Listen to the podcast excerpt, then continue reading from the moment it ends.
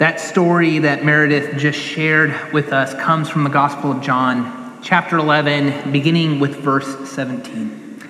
Let us listen for and hear God's holy word. When Jesus arrived, he found that Lazarus had already been in the tomb four days. Now, Bethany was near Jerusalem, some two miles away, and many of the Jews had come to Martha and Mary to console them about their brother. When Martha heard that Jesus was coming, she went and met him, while Mary stayed at home. Martha said to Jesus, Lord, if you had been here, my brother would not have died. But even now, I know that God will give you whatever you ask of him. Jesus said to her, Your brother will rise again. Martha said to him, I know that he will rise again in the resurrection on the last day. Jesus said to her, I am the resurrection and the life. Those who believe in me, even though they die, will live, and everyone who lives and believes in me will never die. Do you believe this? She said to him, Yes, Lord, I believe that you are the Messiah, the Son of God, the one coming into the world. When she had said this, she went back and called her sister Mary and told her privately, The teacher is here and is calling for you. And when she heard it, she got up quickly and went to him. Now, Jesus had not yet come to the village, but was still at the place where Martha had met him. The Jews who were with her in the house, consoling her, saw Mary get up quickly and go out. They followed her because they thought she was going to the tomb to weep there. When Mary came to Jesus and saw him, she knelt at his feet and said to him, Lord, if you had been here, my brother would not have died. When Jesus saw her weeping and the Jews who came with her also weeping, he was greatly disturbed in spirit and deeply moved. He said, Where have you laid him? They said to him, Lord, come and see. Jesus began to weep. So the Jews said, See how he loved him? But some of them said, Could not he who opened the eyes of the blind man have kept this man from dying? Then Jesus, again greatly disturbed, came to the tomb. It was a cave, and a stone was lying against it. Jesus said, Take away the stone. Martha, the sister of the dead man, said to him, Lord, already there is a stench because he's been dead four days. Jesus said to her, Did I not tell you that if you believe, you will see the glory of God? So they took away the stone, and Jesus looked upward and said, Father, I thank you for having heard me. I knew that you always hear me, but I have said this for the sake of the crowd standing here, so they may believe that you sent me. When he said this, he cried with a loud voice, Lazarus, come out. The dead man came out, his hands and feet bound with strips of cloth, and his face wrapped in a cloth. Jesus said to, him, said to them, unbind him, and let him go. Friends, this is the word of the Lord. May your good news come, O Lord, not only in the word spoken, but in and through the power of your Holy Spirit and with full assurance. Amen. Lazarus is dead to begin with dead as a doornail, and as Charles Dickens adds, this must be distinctly understood, or nothing wonderful can come of the story I'm going to relate. The whole story begins with Jesus being called to the town of Bethany with the news that his friend Lazarus is ill. We pick up the story this morning when Jesus arrives, when, as John says, he finds that Lazarus has already been in the tomb four days. And the four days here is intentional and it's important. According to the first century Jewish lore, after a person died, their soul hovered in the grave for three days, hoping to re enter the body. But after the third day, the belief is that the soul sees that the color of its face has changed and gives up and leaves the body for good. All that is to simply say that after four days, Lazarus is dead. He's not sleeping, not buried alive, not comatose or catatonic or unconscious, dead. Come and see, someone says to Jesus. Come and see the body so it will be real for you, so you can accept what has happened. This week, as I was preparing for this sermon, I found a site online that had pages and pages of artwork depicting this very scene from John 11. The earliest of the pieces of art were painted on the walls of the catacombs. The most recent are from the last decade Rembrandt, Van Gogh, Caravaggio, from the Netherlands and Spain and Italy and Africa, hundreds of renderings of this scene. And of the dozens that I looked at, many of them shared one thing in common. In about half of these paintings, there's one character, usually someone standing off to the side and looking away with a rag over his or her face because of the smell. Lord, Martha says, already there will be a stench because he has been dead four days. Or, as the King James Version so eloquently puts it, and I'm not making this up, Sir, he stinketh. Lazarus is dead. I heard a pastor I once worked with start a funeral sermon with those same words. John or Mary or Bill or Edna or whoever it was is dead. I was startled when I heard it, but as I settled from the shock, I oddly began to feel a sense of comfort. There's something to be said for affirming the reality of death the death of a person we love, but also our own deaths. There's something to be said for acknowledging that this life will not go on forever, and that one day our existence on this planet will come to an end, and we do not know what day that will be. For years, William Sloane Coffin was the chaplain at Yale University and later the pastor at Riverside Church in New York City.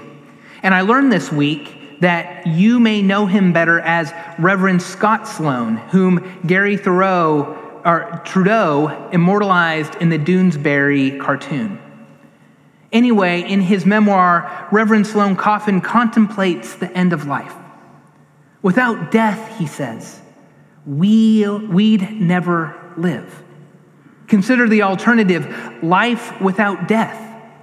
Life without death would be interminable, literally and figuratively. We'd take days just to get out of bed, weeks to decide what's next. Students would never graduate, committee meetings would never, go, would never end.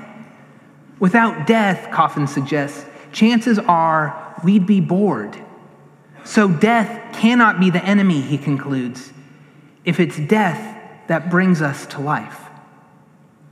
I can't tell you how many times I've heard that same thing until I was diagnosed with cancer or MS or heart disease or whatever it was, until I knew I was dying. I didn't really know how to live. Now I appreciate my life. I celebrate every single day. Lazarus, come out. Jesus calls, and the dead man comes out. Some translations try to smooth this over. They say to, they, they refer to Lazarus as the man who had been dead, as if maybe he wasn't all the way dead or completely dead or something. But the New Revised Standard Version, the version I just read, and the version that I read every Sunday from this pulpit, the NRSV gets it right. And the Greek text is very clear on this. The dead man, ho tethakonos, the dead man came out. This is literally a dead man walking. Unbind him and let him go, Jesus commands. And then we hear very little about Lazarus ever again.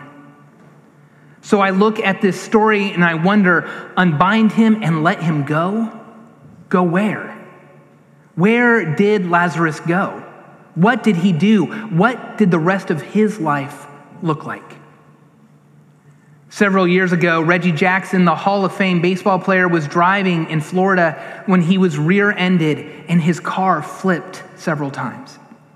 He emerged with only a few scratches and bruises and said, I just learned how good it is to be alive. Death does that. It teaches us how very good it is to be alive.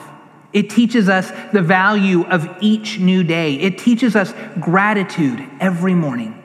It teaches us not to be wasteful, to make every day count, because every single day is a gift we did nothing to earn or deserve.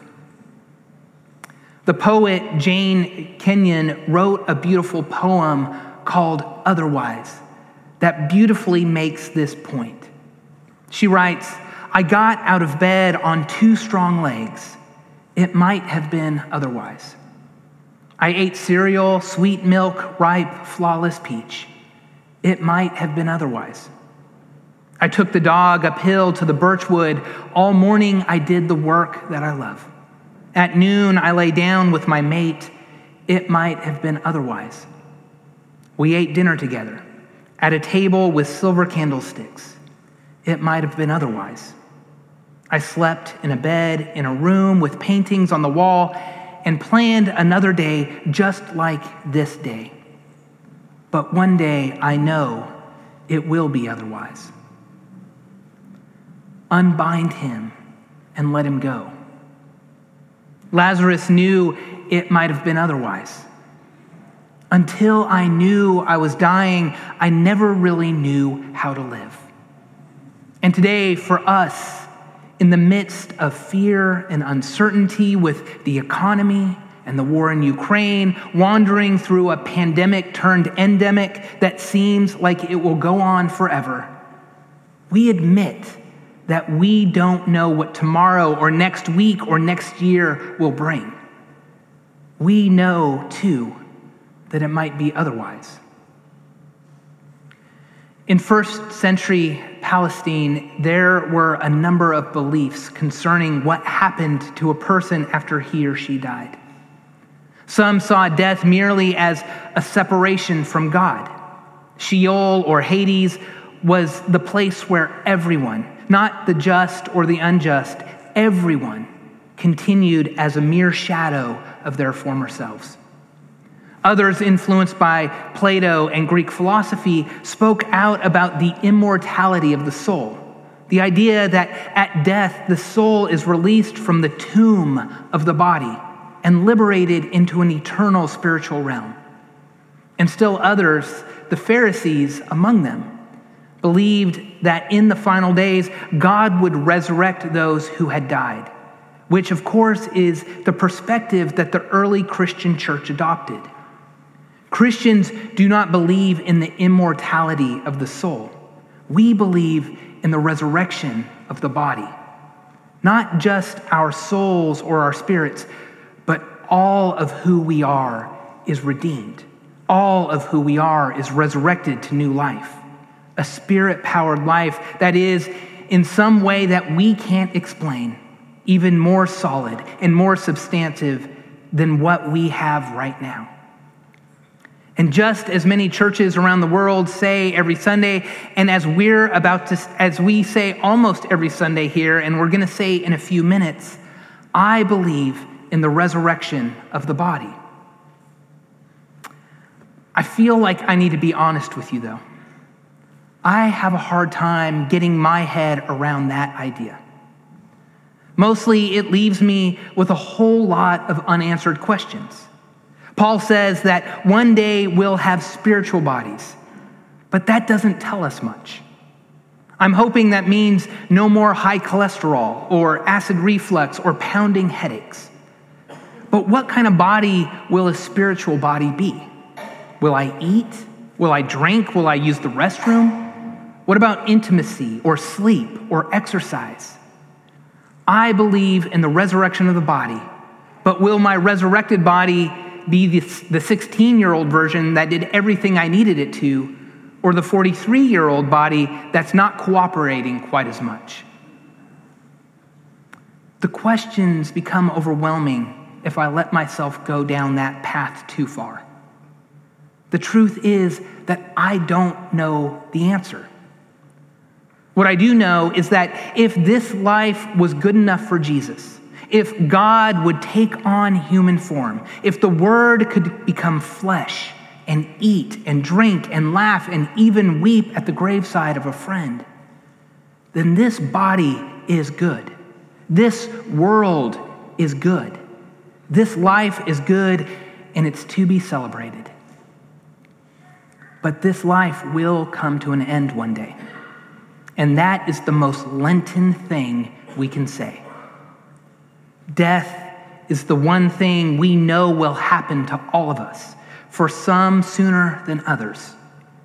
Jesus didn't come to this earth to save us from the reality of death. Jesus came to this earth to save us from the finality of death. As far as the gospel writer John is concerned, that process begins right here. When Jesus calls Lazarus out of the tomb, Jesus, Jesus might as well walk right into it himself. Because within days, he finds himself in a conflict with the powers that be that will lead straight to the cross. But, but, three days later, he'll show us another power. A power loose in the universe that's stronger than death. A power that calls us out of our stinking tombs into the fullness of life. I am the resurrection and the life, Jesus says to Martha. Not I will be, or I can be, or I'm going to be.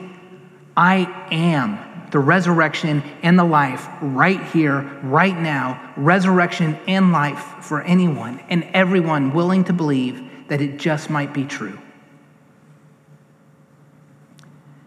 It's present reality, it's not a future hope. Yes, death is real, but our future is not determined by death. Our future is eternal life that begins now and extends far beyond the grave. It may not be Easter yet, but it won't be long now.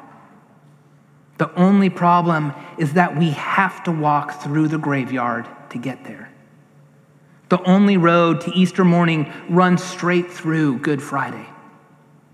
It's not a safe story, but it's a strong story with power to lead us through the graveyard and out the other side. And to that we proclaim Thanks be to God. Thanks be to God. Amen. Oh God, we need your presence.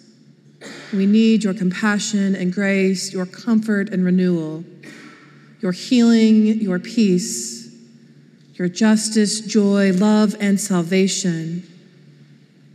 Lord, we are reminded that all of this is embodied in your Son, Jesus, in his life, in his death, and his resurrection. And that all this was freely given that we might have abundant life, eternal life, fullness of life. We pray for those in our hearts that need your abundance. We pray for ourselves and for the ways that we get stuck in tombs of chaos and death. And so we cry out for you to call us forth to unbind us, but to sit with us in those dark places as you did with Lazarus. In the wilderness of life, we turn to Christ, for he knows our pain and our sorrow. His words heal and his hands mend our brokenness. For we know too much pain. Our bodies ache, our minds are clouded. We witness others that suffer and our hearts break. And so hear our cries, O God. Hear our cries for healing for those who know pain intimately and illness, and surround them with your powerful healing. We pray for those who have died and gone before us, and we remember the life of your servant, Mary Adair Horde and give thanks that her baptism is now complete in death. Comfort her loved ones and remind them that you have embraced her completely. Come, O Lord, come into the darkness of the tomb, unbind us, Pour out your mercy and grace and love. Remind us that you sit with us in death, that death teaches us how precious life is. Hear now that prayer your Son taught us, saying, Our Father, who art in heaven, hallowed be thy name. Thy kingdom come, thy will be done, on earth as it is in heaven. Give us this day our daily bread, and forgive us our debts, as we forgive our debtors. And lead us not into temptation, but deliver us from evil. For thine is the kingdom, and the power, and the glory forever. Amen. Let us continue to worship God through our tithes and offerings.